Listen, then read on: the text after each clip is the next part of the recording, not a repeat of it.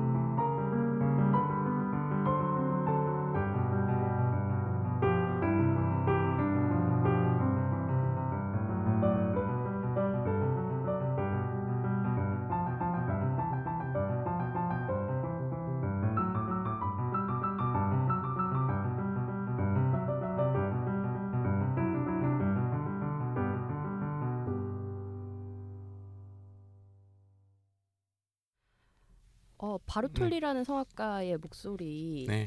아마 이지 클래식에선 처음 어 그래요? 네 들으셨을 것 어, 진짜요? 같은데요. 네 어, 성악을 많이 안, 안 다루셨어요? 다루긴 하는데 네. 저도 제가 편식이 심해서 어. 듣는 듣는 것만 편, 그 성악을 예를 들어 그럼 어느 쪽으로 많이 들으, 방송하셨어요? 성악은 그러니까 특집 성악가 특집 할 때는 그분 음. 걸로 쫙 깔고 음. 아니면은 저는 바바라 보니라던가 음. 아니면은 뭐 담백하게 노래하는 스타일을 네. 좋아하시는구나. 네.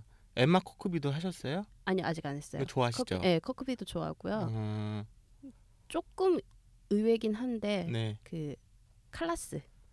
마리아 칼레스 전혀 다른데. 네, 그러니까요. 예, 예. 아예 아, 스타일이 아예 다른데 예. 그건 또 그녀만의 독특한 색깔이 어, 있어서 어. 그왜 고음으로 갈 때 찢어지잖아요. 네. 네. 그게 좋아요. 좋지는 않은데 땡겨요. 매력 있어요. 어, 그쵸. 중독성 있죠. 네. 어, 그렇구나. 그래서 저는 조한 서덜랜드 오타쿠예요. 서덜랜드 좋죠. 예, 저는 거의 모든 음반이 다 있습니다. 예. 음, 네, 바르톨리라는 음. 새로운 또 성악가를 소개를 해주시기도 하셨네요. 이제, 결국. 예, 네. 제일 지금 돈 많이 버는 어, 매주 소프라노죠. 예. 바르톨리 단독으로는 처음인 것 같아요. 생각해 보니까 그러니까 음, 같이 막 오케스트라하고 같이 했던 거는 아마 있었어요. 지금 제일 음반 판매량이 높아요. 음. 바르톨리가. 근데 제 친구 중에서도 클래식 꽤 좋아하는 친구인데도 기- 기름져서 싫다 그러더라고요. 예, 너무 이렇게 징그럽대요. 아, 근데 이제 예, 되게 이태리적이죠. 네, 예. 개, 개인의 취향이죠. 개치 개치. 맞아요, 맞아요. 네. 뭐, 그렇습니다. 피아노 피아니스트 중에서는 누굴 가장 좋아하세요? 호르비츠죠. 어. 호르비츠의 가장 그 그러니까 피아노 음악을 좋아했지만 피아니스트에 빠지기 시작한 순간이 있었어요. 그게 음. 이제 그 제가 프랑스에 살았을 때 어렸을 때 네.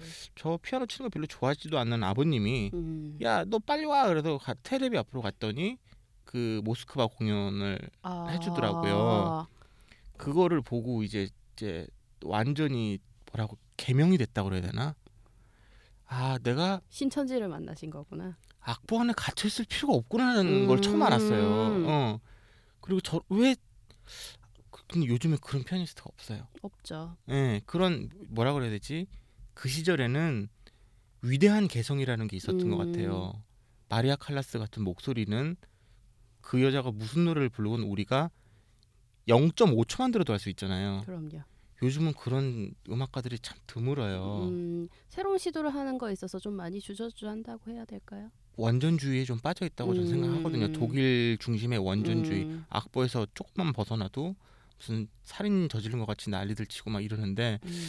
그게 나는 요즘에 클래식 시장이 조금 침체된 거에 대한 음. 원인이라고 저는 생각하는 편이에요. 음, 달라야 되거든요. 음. 그래야 똑같은 곡도 이 음반도 사고 저 음반도 사고 이렇게 되는 건데 요즘 보면 안드라스 시프라든가 이런 연주자들도 되게 좋아하긴 하지만 너무 조심스러워요 연주가 음. 약간 그런 부분이 있어서 호르비치 얘기 뒤에 나옵니다. 네, 호로비치 얘기는 조금 이따 미뤄두기로 하고요. 네. 네, 낭만파로 넘어가 볼까요? 네. 낭만파로 넘어가면 이제 그 어, 다 아시는 것 같이 얘기하면 안 되죠. 낭만파가 피아노 음악의 황금기였어요. 그렇죠. 예, 지금하고 비교할 수 없어요. 지금도 피아노가 그 음악 중에서 아주 중요한 악기, 가장 중요한 음. 악기로 물론 자리를 지키고 있지만 어, 그 시절에는 피아노 치는 사- 피아니스트가 엑소였어요. 엑소. 네. 그 얘기 많이 들으셨을 거예요. 리스토마니아라는 말이 예. 아시죠? 네. 마니아 리스트가 많이 누구의 마니아라는 말이 리스트가 처음 만들었었고 음, 지금하고 비교할 지금하고도 비교할 수 없을 정도로 그 리스트가 피고 간 담배꽁초를 가져가려고 여자들끼리 할퀴다가 어 막 살점이 뜯어져 나가고 사생팬이네 사생팬. 어 그 장갑이 경매에 나오고 그다음에 러시아에 연주를 하러 갔는데 이미 정략 결혼이 돼 있는 공주가 리스트 때문에 헝가리로 쫓아오고 이런 상황이 벌어진 위상을 가지고 있었던 시절이 어 낭만주의 시대였고 네. 가장 그때 이제 악기가 그 모차르트까지까지만 해도 왜 포르테 피아노라고 네. 약간 조금 아직 덜 완성된 피아노의 음. 모양이었다면 이제는 지금 피아노는 거의 낭만파에서는 피아노 피아노의 그 모습이 갖춰졌거든요. 음, 양대 산맥 쇼팽과 리스트가 있지만 그렇죠. 쇼팽은 조심스럽게 작품 세계로 해서 작품을 했지만 리스트는 스타로서 모든 걸 다 누렸어요. 음, 여성 편력, 부, 그럼요. 정치인과의 교류, 음. 뭐 모든 것을 다 누렸고 탁, 막 퇴폐하고 타락까지 다 해보고 하부, 해보고 성직자로 돌아섰잖아요. 어, 해서 조용 그 조용한 음악을 쓰다가 그렇죠. 물이 썩으면 나중에 이렇게 맑은 물이 뜨잖아요.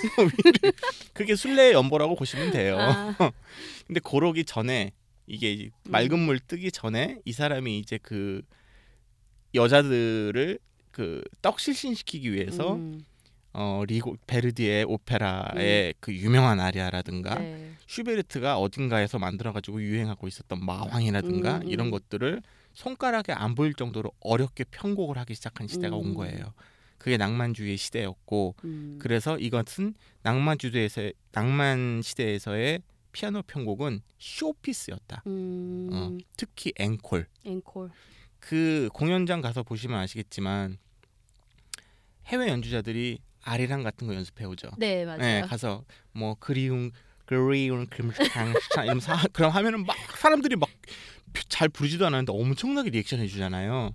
별로던데. 별로죠. 그- 그건 이제 그 음악을 많이 들으셔서 그러는 건데 내가 알고 친숙한 뭔가를 저쪽에서 해주는 걸 되게 좋아해요. 음, 그 그건 어쩔 수 없는 것 같아. 인지, 내가 아는 것에 대한 반가움과 거기서 나오는 리액션은 어쩔 수 없는 거고 네. 아무래도 마돈나가 뭐- 노래할 음. 때 Like a Virgin 부를 때가 제일 반가운 음, 건데 그걸 이사 이 리스트 알았었던 것 같아요. 음, 그 리, 무대 리액션이 그래서 니네 요거 좋아하지 이러면서 그 유명했었던 거를 쫙 해가지고서는 정말 어려운 기교로 딱 연주를 했을 때 테크닉이죠. 어, 엄청난 테크닉으로 연주를 해서 어, 자기의 그 주가를 훨씬 더 올리는데 아주 교묘하게 사용을 음. 했는데 그거를 너무 우리가 지금 이제 와서 어, 세속적이라고 표현하기에는 그 편곡의 수준이 너무 높아요. 음, 어, 그 이 이 시절에 마, 같이, 같이 이 스타로 존재하면서 많은 편곡을 남겼던 그 고샬크라든가 처음 들어보실 거예요. 네, 탈베르그라든가 이런 사람들이 있어요. 음. 지금은 많이 잊혀졌어요. 네, 그 사람들의 그 똑같은 목표를 가지고 했었던 피아노 편곡하고 수준을 비교할 수가 없어요.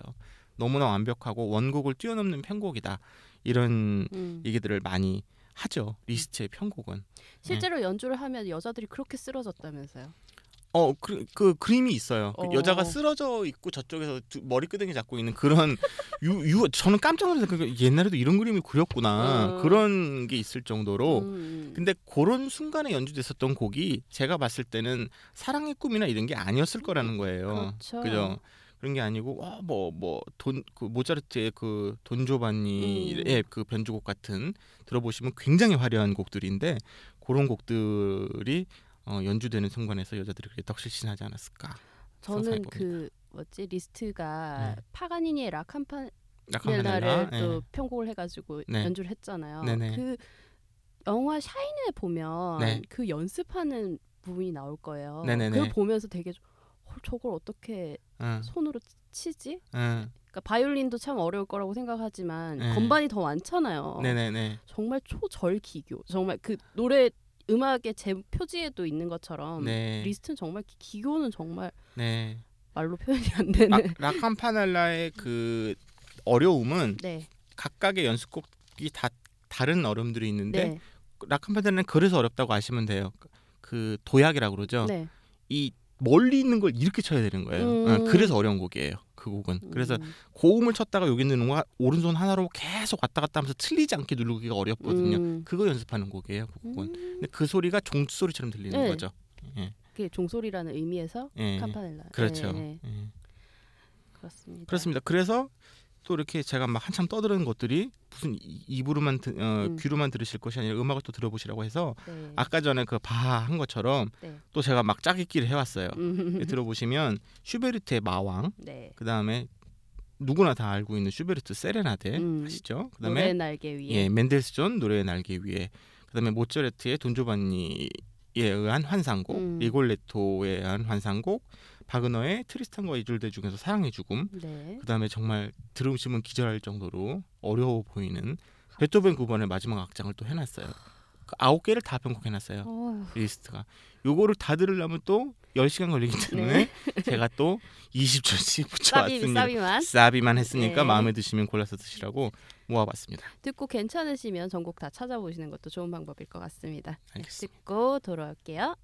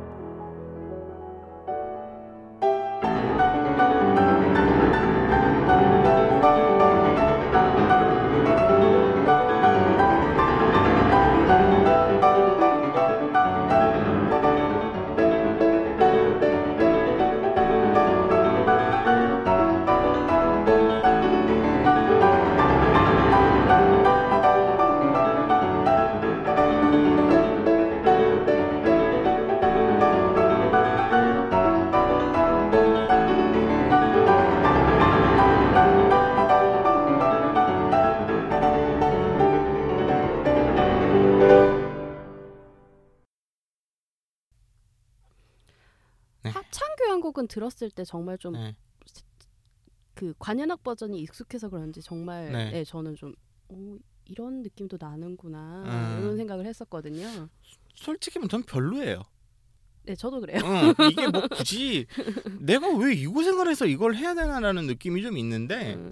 저는 별로기는 한데 글렌 골드도 또다 녹음을 했어요 이걸 음. 어, 다 녹음을 했는데 아까 말씀드린 것처럼 그건 있었겠죠 너무나 큰 곡이고 위대한 곡인데 내가 집에서 음악을 하는 사람이 음. 만지고 싶다라는 어떤 그 저기가 있었 있었을 것이고 리스트 본인한테는 도전이었겠죠 음. 너무나 위대한 아홉 곡을 내가 한번 만져보겠다는 음. 어떤 그런 도전 의식인 것 같기는 한데 그렇게 많이 무대에 올려지는 것 같진 않아요 음. 요즘에 그 도전 의식이기도 하, 하겠지만 음. 선배 음악가에 대한 좀 뭐랄까 오마주. 오마주, 예, 그런 있죠. 느낌도 있죠. 네 그런 차원도 있었고 어 여기서 리스트 얘기를 마치기 전에 좀 제가 꼭 해, 하고 싶은 얘기는 네. 아직도 리스트는 지금 21세기인데도 그때 당시의 리스트로만 소비되는 것 같아요. 음, 리스트 작 리스트가 무지무지 작품 많이 남겼어요. 피아노 곡들을 엄청나죠. 엄청 많이 남겼는데 지금도 버들님도 기, 기억하시는 라캄펠 같은 곡도 사실 그건 리스트 곡은 아니에요. 그렇죠. 그건 파가니니의 곡이고 네, 네. 제가 여기서 막 입이 마르게 떠들면서 소개시켜드린 이 모든 곡들의 원곡도 다 리스트 곡은 아니에요. 음, 그렇게 따지면 리스트는 그러면 오리지널리티가 없는 작곡가냐? 아니죠. 사실은 뭐- 쇼팽은 무시했거든요. 음, 쟤 너무 내 흉내내. 음, 나보다 나보다 건강해. 음, 나보다 피아노 잘 쳐? 아니 건강하게 잘 쳐. 음, 요렇게 이 둘이 그 앙숙 음, 애증의 관계였었는데 그렇게 폄하하기에는 아까 말씀드린 것 같이 인생의 말년이라든가 이런 거에 굉장히 좋은 작품들을 많이 남겼기 때문에 어, 그런 곡들이 더 많이 발굴되고 연주된다고 생각해요. 사실 리스트가 누리고 있는 명성에 비해 우리가 듣고 있는 리스트의 곡은 정말 몇 곡이 안 돼요. 음. 쇼팽은 우리가 많이 들어요. 네, 굉장히 네. 많이 듣죠. 다양하게 뭐 발라드도 듣고 에튀드도 듣고 한국인이 사랑하는 음악가 중 하나. 어, 야상곡은 거의 다 좋아하고 그렇죠. 그런 거에 비해서 이, 이 피아노를 좋아하는 저만 해도 리스트의 곡을 떠올리라고 하면 그렇게 많이 떠오르지가 않는 음. 거예요. 그래서 지금 요즘에 이제 그 언노운 리스트라고 이제 녹음을 네. 시작한 그 제노 얀도라는 그 헝가리 피아니스트가 있어요. 음, 그런 음악을 구해서 많이 들어보긴 하는데 어렵기는 해요. 무겁기도 음. 하고 근데 굉장히 그 깊이감은 있겠네요. 깊이감 있고 바그너를 연상시키는 어떤 그 기괴함이 있어요. 사위를 연상시키는 예, 기분이요. 기괴함이 있어요. 그래서 음, 그런 부분이 있어서 리스트를 또 그렇게 하셔야 되겠다는 생각을 하고 음, 그리고 이제 짜깁기만 또 들으시면 죄송하기 때문에 제가 네. 어, 제 깜냥으로는 약간 오버가 될 수 있지만 리스트를 한 곡 연주해서 왔습니다. 어, 그래요.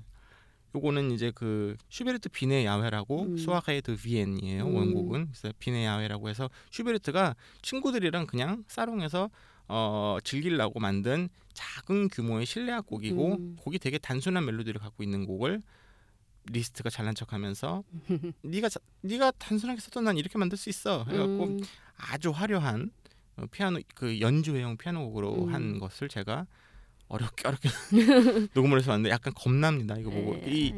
이이 저기 저 호로비츠 많이 들으신 분들은 이 곡 다 아실 거예요. 네. 호로비츠가 말년에 거의 모든 무대에서 이 곡을 음, 연주를 해요. 음. 예. 네. 슈베르트가 작곡하고 그리고 리스트가 편곡한 비네 야회 6번 네. 김영욱 PD님 연주해 오신 버전으로 들어보도록 하겠습니다. Thank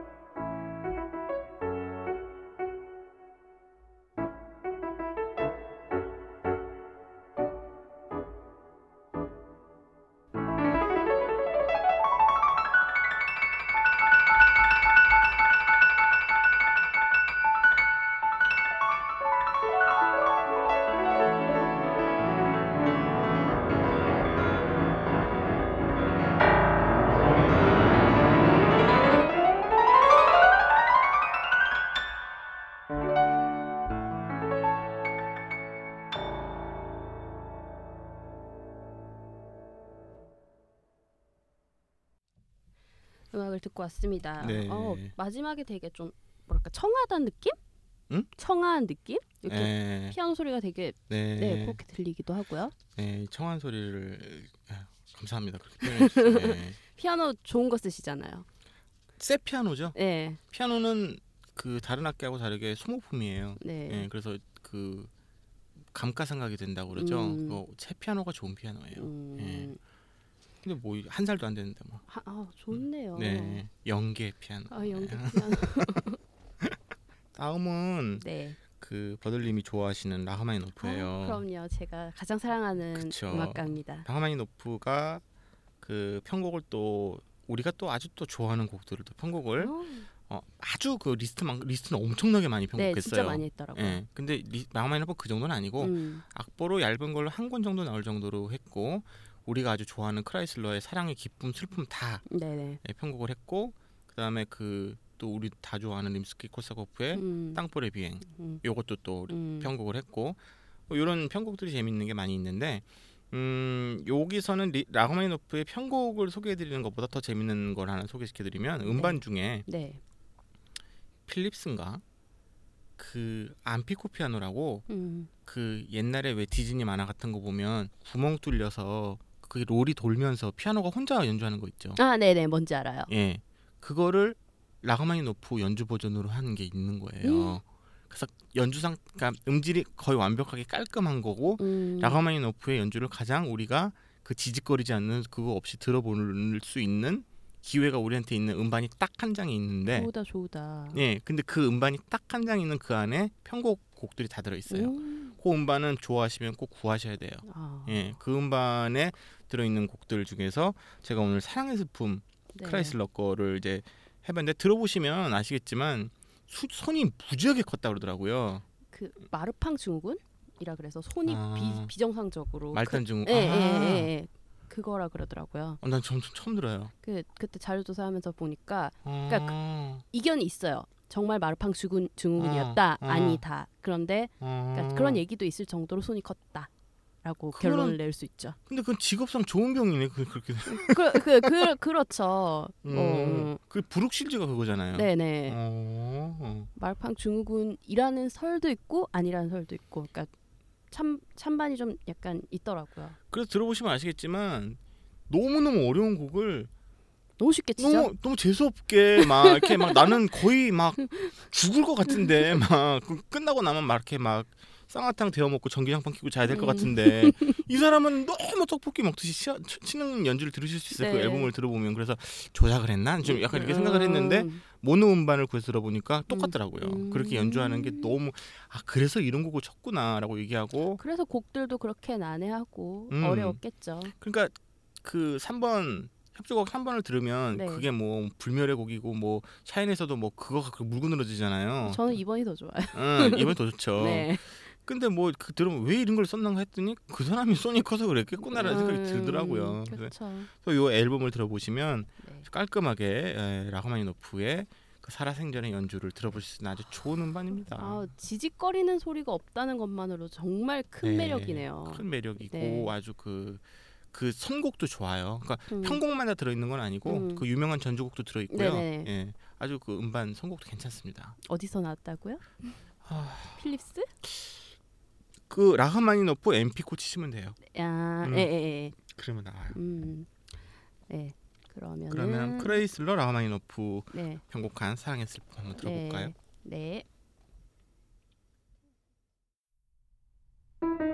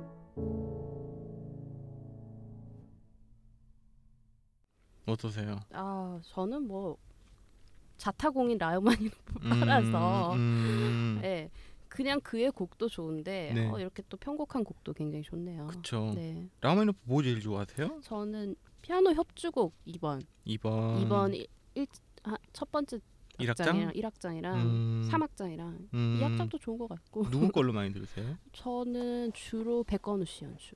어, 리히터 거 들어보셨어요? 리히터 것도 들어봤는데 네. 그러니까 기, 길을 그렇게 들여서 그런지 음. 백건우 씨 게 훨씬 더 좋더라고. 어, 그렇구나. 네. 저는 리히터 굉장히 폭, 폭력적이잖아요. 음, 네네.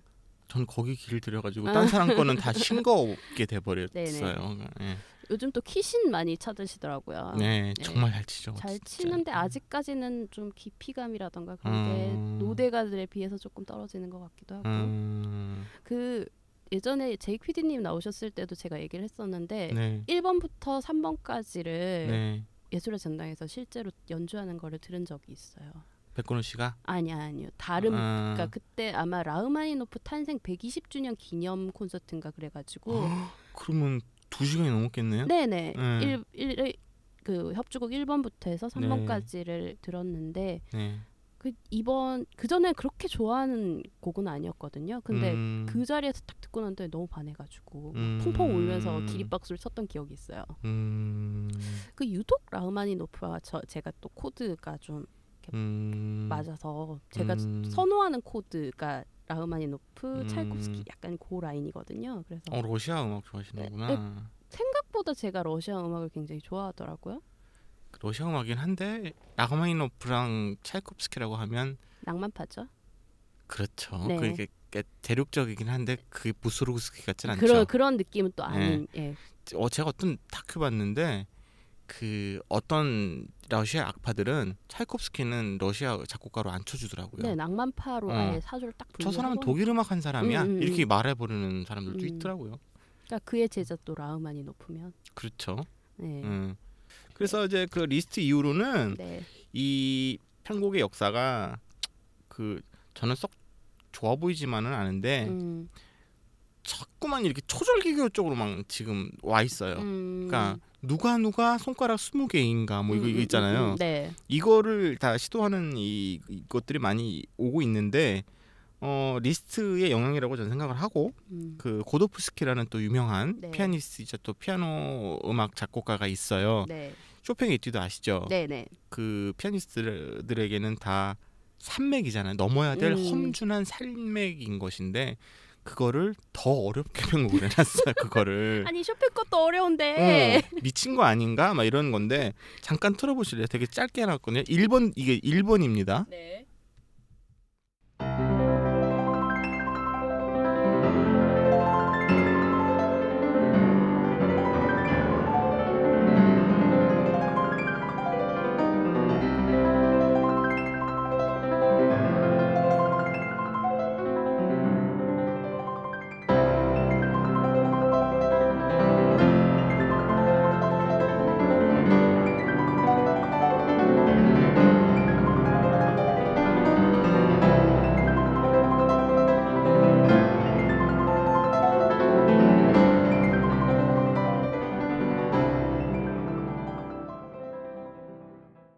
아니 좀 전에 이거 네. 손으로 동작을 이걸 보여드려야 되는데 그렇죠. 오른손만 미친 듯이 오르락 내리락 하면 될 것을 왼손이 올라갈 때 그 오른손이 내려오게끔 해놓은 X자로 번갈아 가게 그렇죠. 이거를 이 이게 장, 장난이 아닌데 여기서 또 간단하게 또 이름 기억하시고 넘어가실 분이 네. 베르조프스키라는 피아니스트가 지금 연주했거든요. 네. 이 사람이 이 곡을 이게 다 합하면 쉰 몇 곡이 된단 말이에요. 음. 그러니까 원곡이랑 합하면 네. 이걸 한 무대에서 소화한 적이 있어요. 그 사람들이 저건 사람인가? 그 사람들이 서커스 구경하듯이 갔어요 그 무대에. 저걸 다 치겠다고 처음부터? 사실은 이 고도프스키의 이 편곡이 그렇게 인기 있진 않아요. 네. 왜냐하면 쇼팽 것만 해도 머리가 터질 것 같은데 음. 이게 그냥 아무 의미 없는 난해함이 무슨 의미가 있나? 음. 원곡의 그 마치 이렇게 흐려질 정도로 어렵게 한 거 무슨 의미가 있나라고 하지만 이제 고도프스키가 이제 아니 고도프스키가 베르조프스키가 어 짜릿함을 느껴볼 만한 무슨 한 무대를 만들고 싶었나 봐요. 그래서 음반으로도 음. 나와 있지만 사실은 우리나라 왔으면 저는 아마 만살 채치고 가서 봤을 텐데 음. 이건 정말 스타킹이 나올 사건인 것인 거예요. 어. 딱히 잘 치고 못 치고를 떠나서 이거를 하루에 다칠 수 있다는 것은 한 무대에서 나중에 노년에 저 그분 네. 손가락에 문제 생기시는 거 그렇죠 류마티스라든가 네. 이런 문제들이 올수 아니 뭐 있겠죠. 피아니스트들 워- 워낙 기억하시는 분들은 네. 손에 문제가 많이 생기시는데 그렇죠. 더 빨리 오시겠네요. 네 체력적으로 일단 기본적으로 이게 뭘 드시나? 그러니까요. 이런 아주 재밌는 네. 음반으로 나와 있으니까 그그 클래식 들으시는 분들 중에요 네. 피아노 난곡 좋아하시는 분들이 있어요. 네. 그 되게 어려운 곡들 있잖아요. 음. 그 들으면서 악보랑 보면서 막 그 콩나물 대가리 막 미친 듯이 나열되는 걸 보면서 이상한 짜릿함 느끼시는 분들이 있거든요. 그분들 이 음반 사시면 아주 적격입니다. 음. 저는 저는 그렇게 좋아하진 않아요. 음반이 있긴 한데 음. 자주 듣진 않게 되더라고요. 음. 아유, 테크닉. 그렇죠. 네. 그런 거에 비해서 아까 말씀드렸던 이 호르비츠가 또 간혹 가다가 편곡을 남긴 곡들이 있어요. 호르비츠가 음. 작곡을 한 것도 아주 소량이 있지만 편곡 중에서 그 유명한 성조교 유명하라를 또 네. 편곡하게 아시죠? 네. 그거 유- 그 편곡한 것도 있고 뭐 아니면 기존에 그 호로비츠가 남긴 전람회의 그림 앨범이 있어요. 네, 네. 그걸 들어보시면 원전 악보하고는 달라요. 음. 그러니까 들어보면 더 어렵게 해서 또 음. 치기도 하고 이런 부분들도 있고 그래서 이제 그 이 지금 방금 들으신 베르조프스키가 연주한 요 어, 이거보다 이거에 못지 않을 정도로 또 음. 제가 또 호로비츠에 빠져서 호로비츠의 음반을 막 들어서 제가 엄청나게 호로비츠 음악을 많이 알고 있잖아요. 연주한 음, 녹음을 네네. 그 중에서 가장 호로비츠의 손이 악마처럼 느껴지는 부분을 음. 짧게 제가 끊어왔거든요. 네. 요거는 리스트의 라코치 행진곡 16번이잖아요. 네. 헝, 헝가링축 16번 라코치 행진곡 중에서 마지막 부분인데 리스 리스트잖아요, 이것도. 아까 그 이, 일단. 리스트에서 예. 일단 기교가 남, 넘칠 거라는 건 예. 느낌이 딱 오는데 거기에다 호로비츠가 또. 또 기교를 또 얹었으면은 저는 이거 원곡 라코치 행진곡 연습하다가 거의 뭐 손톱이 빠질 뻔했는데 이거를 네. 어 호르비치는 또 이렇게 연주를 하는 건데 음. 잠깐 들어보세요. 네.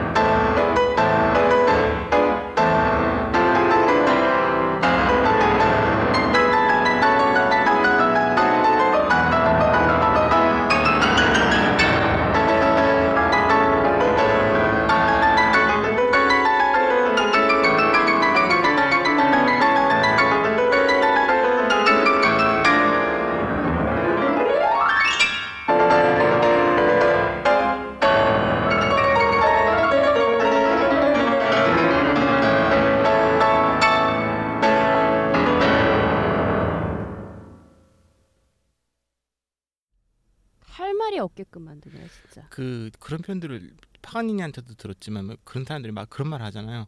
아 악마한테 영혼을 팔았구나. 네네. 어, 이건 사람의 도달할 수 없는 건데 무슨 이상 나쁜 짓을 했나 보다 이런 느낌이 공포스럽죠. 네. 예, 이 정성기 때 피아노 연주인데 이게 사실은 악보를 봐도 이게 이게 그렇습니다. 요 바, 바로 다음으로 소개시켜드리는 네. 볼, 볼로도스라고 지금 아주 활발하게 활동하고 있는 피아니스트인데 요 사람이 현재 호로비츠예요.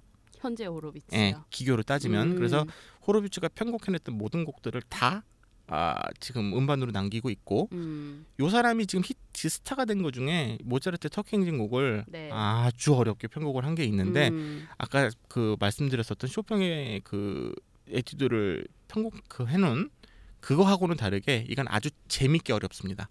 그러니까 그 감상할 맛이 있어요. 아 그래요? 어, 그리고 사람들이 터키 행진곡을 많이 알잖아요. 네. 이 편곡을 즐길 때는 원곡을 알 때 더 재밌잖아요. 그렇죠. 그쵸? 비교를 할수 어, 있으니까. 내가 처음 듣는 건데 편곡을 했는지 원곡인지 알 수가 없는데 음. 이렇게 유명한 곡을 또 볼로두스라는 사람이 요 곡을 통해서 아주 슈퍼스타가 됐는데 음. 요 사람은 지금 그런 어려움이 있어요. 너는 기교파야. 넌, 음. 너는 깊이 없어. 근데 뭐 어. 지금 우리가 아는 많은 거장급이라고 불리우는 음, 음. 연주자들 그때 당시 살아 있을 때만 해도 그런 음, 얘기 많이 들었잖아요. 그쵸. 근데 이제 이건 그 이미지 게임인 것 같아요. 음. 이런 걸로 처음 나왔더니 음, 그렇게 돼서 이 사람이 아무리 혼자 앉아가지고 골드베리그 쳐도 음. 안 믿는 어떤 경향이 생겨버린 음. 거고 그 그래서 좀 안타까운 부분이 있는데 제가 만약 개인적으로 만날 기회가 있다면 살을 먼저 빼라고 이게, 좀, 좀 뚱뚱해 이 사람이 깊이 약간 알렉산드르 따로처럼 진짜 아니, 기본적으로 살 좀 빼고 아니 그 이렇게 외모와 그게 깊이감이 그게 자, 좌우가 되는 건가요? 중요하죠. 중요하죠 아주 아주 중요합니다 내가 봤을 때 이 사람이 지금 한 30kg만 빼면 음. 아 키신보다 더 유- 인기를 끌 수 키신도 엄청 살쪘어요 키신 최근 거 봤는데 진짜 살쪘더라고요. 키신이 두 명 앉아 있는 줄 알았어요 그래서 진짜 깜짝 놀랐어요 되게 중요합니다 사실 아, 피아노가 저도 예전에 해외 촬영 갔다가 네. 그 후까시 잡는다고 일, 1층 로비에 피아노 있잖아요. 네, 보통 있죠. 음, 그래서 뭐 하, 연예인들 왔다 갔다 했는데 이제 새벽에 리차드 기어같이 내려가지고 이렇게 음. 뭔가 이제 뭘 쳤지? 뭘 쳤어요 제가 네. 리스트를 쳤던가. 그랬더니 거기 있던 그 모 연예인 여자 연예인이 저한테 와서 피디님 네. 연습을 그만하시고 살을 빼세요. 아, 그래서 굉장히 가슴이 아팠. 연습은 그 정도면 됐고요. 살을 빼시면 피아노 못 쳐도 돼요. 뭐 그러더라고요. 그 피아노홀릭 처음 초반기 에피소드에서 그렇게 강조를 하셨잖아요. 네. 피아노를 잘 치는 남자가 멋있는 게 아니라 피아노도 도, 잘 치는 피아노 남자. 더잘 쳐야 되는 거, 피아노 도 피아노만 잘 치면서 그렇게 하면 조율하러 온 줄 알아요. 예. 그러면 그 볼로도스 터키 행진곡 재밌으니까 이건 원곡 다 들어보세요. 그래서 김영 PD님 추천하신 볼로더스가 연주한 모차르트의 터키 행진곡 요거 볼로더스가 또 편곡도 했다고 하네요. 같이 한번 들어보도록 하겠습니다.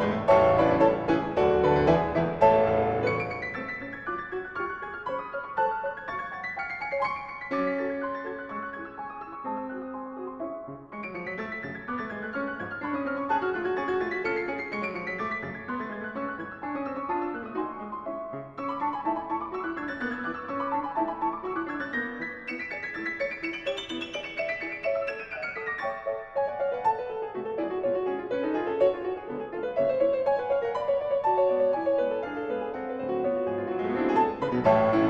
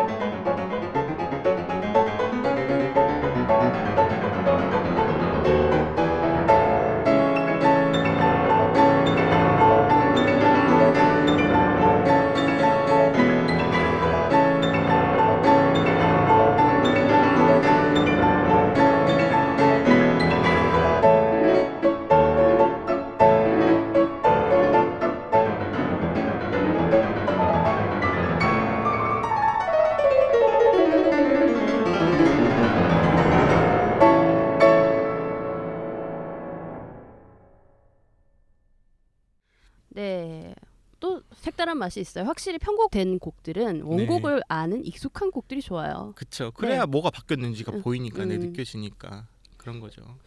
원곡이랑은 또 다른 매력이 네. 있는 볼로도스의 연주였습니다. 네. 우리가 요즘에 듣는 가요의 그 리메이크를 듣는 재미랑 비슷하다고 네네. 보시면 돼요. 예. 뭐 피아노 또 음악도 많이 들으시는 분들은 또 이런 재미도 있고 네. 저처럼 또 피아노 음악 많이 좋아하는 사람들은 또 이거 인터넷 들어가서 악보 찾아봅니다. 음, 왜냐면 이렇게 어려운 곡들을 보면 요거 악보가 어떻게 생겼을까 궁금하거든요. 음. 어, 도대체 어떻게 길래 이런 소리가 나지? 음. 이런 재미로 또 듣는 음, 네, 약간 약간은 블록버스터 영화 보는 재미라고 할까요? 그러니까 블록버스터에서 그냥 돈 많이 써가지고 굉장히 화려한 장면 있죠. 네네. 그런 것만 골라보는 재미를 또 느끼는 또 음. 이런 편곡이 또 네. 있었던 것 같아요. 예, 네. 예. 자 오늘 이렇게 여러 곡들 소개를 많이 해주셨는데요. 네네. 시간은 이제 마무리할 시간입니다. 네네. 네. 오늘 피아노 음악을 통틀어서 편곡 분야에 대해서 이제 제가 쭉 말씀을 많이 들었어요.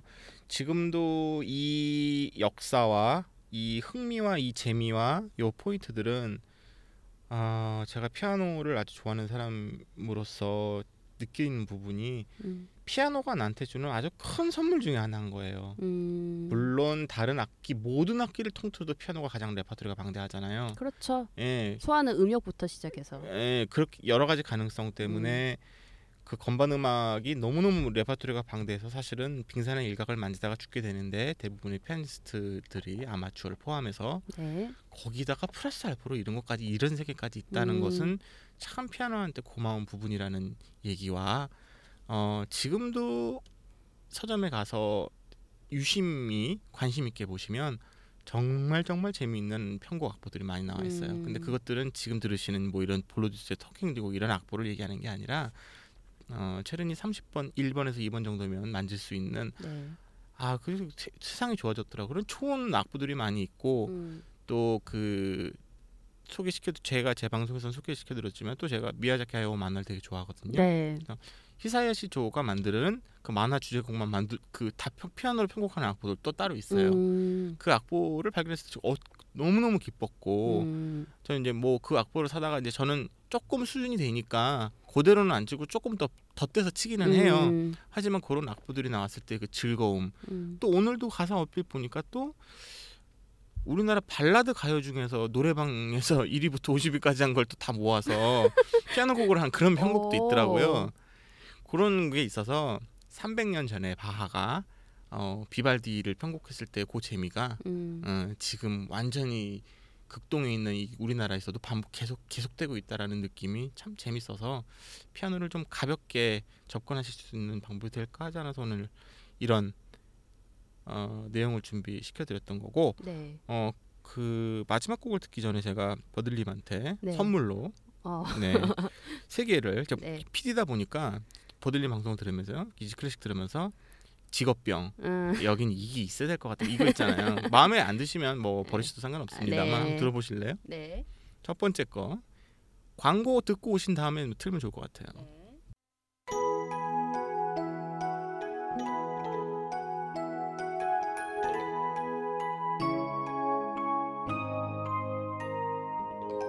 여러분은 지금 이지 클래식을 듣고 계십니다. 네 요건 요뭐 요 이런 거 광고로 광고 듣고 오시면서 들으셔도 되고 네.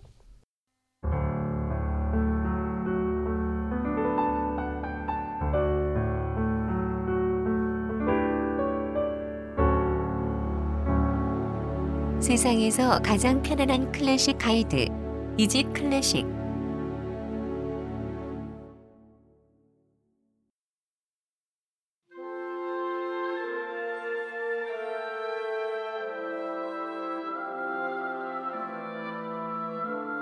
여기는 이지 클래식입니다. 아이, 생각지도 못했던 선물까지 이렇게 준비를 해주시고 네. 아, 먼길 오신 것만으로도 정말 감사드리는데 이렇게 또 로고까지 선물해 주셔서 감사드립니다. 기계음 마음에 안 드시면 네, 그 음악만 된 버전도 있으니까 네, 네. 예. 본인의 목소리로 하시는 하실 아니면 수 있게 누군가를 섭외를 해서 그렇죠. 네, 따도 예. 되고요. 예, 네, 제거 들으셨죠? 저는 손여름 씨로 예, 땄습니다. 잘 듣고 있습니다. 저는 누구를 섭외를 해야 될까요? 역시 음. 예전에 같이 일했던 음. 김석훈 씨, 아 그거 하셨어요? 네. 아그 제목이 뭐더라? 아름다운 당신에게. 아 그- 그, 거 하셨구나. 네, 제가 그때 이제 막내 작가 일, 일을 했었죠. 거기서. 아니 뭐 어. 섭외를 안 섭외가 안 돼요. 뭐 음, 네. 제가 해도 되고 아니면 주변에 목소리 좋은 사람 하나한테 따라 따달라 그래도 되고 뭐.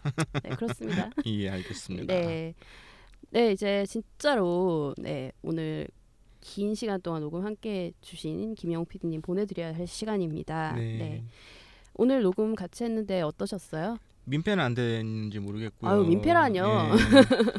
뭐 제가 잘 아는 분야가 피아노라서 피아노 얘기를 했던 거고 네. 제가 하는 방송 중에 제일 그래도 DNA가 비슷한 게 이거라고 생각을 해서 음, 또 이렇게 또 댓글 달아주시고 해서 또 너무 반가웠고 영광이었고 또 또 어떻게 또또 아름아름으로 건너서 알게 되니까 불쑥 찾아오기가 조금 덜 꺼려졌던 음. 부분도 사실 있어요. 누구- 근데 제가 먼저 청했잖아요. 아유 제가 이렇게 유도했죠. 그런 거였어요? 아 몰랐네. 아 순수하시네요. 아, 그렇구나. 몰랐네요. 마지막 곡으로 아까 소개시켜드렸던 네. 히사야시 조가 작곡한 곡들 여러 가지 곡들이 너무 좋은 곡들이 많은데 하울의 움직이는 성 중에서 인생의 회전목마 네. 좋아하는 분들 굉장히 많으세요. 네 버들님은 제 연주가 약간 느, 약간 끈적거린다 네. 뭐 하셨잖아요. 네. 제가 저도 들어보니까 그렇더라고요. 약간, 약간 그런 부분이 좀 있더라고요. 그러니까 그것도 관성인 거죠. 저는 음. 히사이시조의 음. 연주를 주로 들었으니까 음. 약간 그, 그, 부- 그 부분은 좀 연주 드라이 하시더라고요. 그 그래서- 일본 사람들은 좀 그런 것 같아요. 네, 네. 예, 약간 그 굳이 거기서 뿔을 찾을 필요는 없지만 가부키에서 듣는 음. 음. 악같이 그렇게 음. 딱딱 끊어지게 있을 것만 있는 연주를 하는데 저는 뭐제 스타일대로 연주를 한 거니까 네.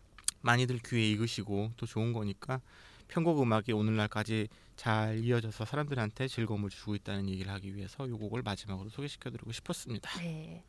오늘 긴 시간 동안 함께 해주셔서 감사합니다. 네, 예, 저도 희사이시죠. 네. 예, 인생의 해적 목마이고 들려드리면서 네. 인사드릴게요. 예, 오늘 와주셔서 감사했습니다. 네 감사합니다.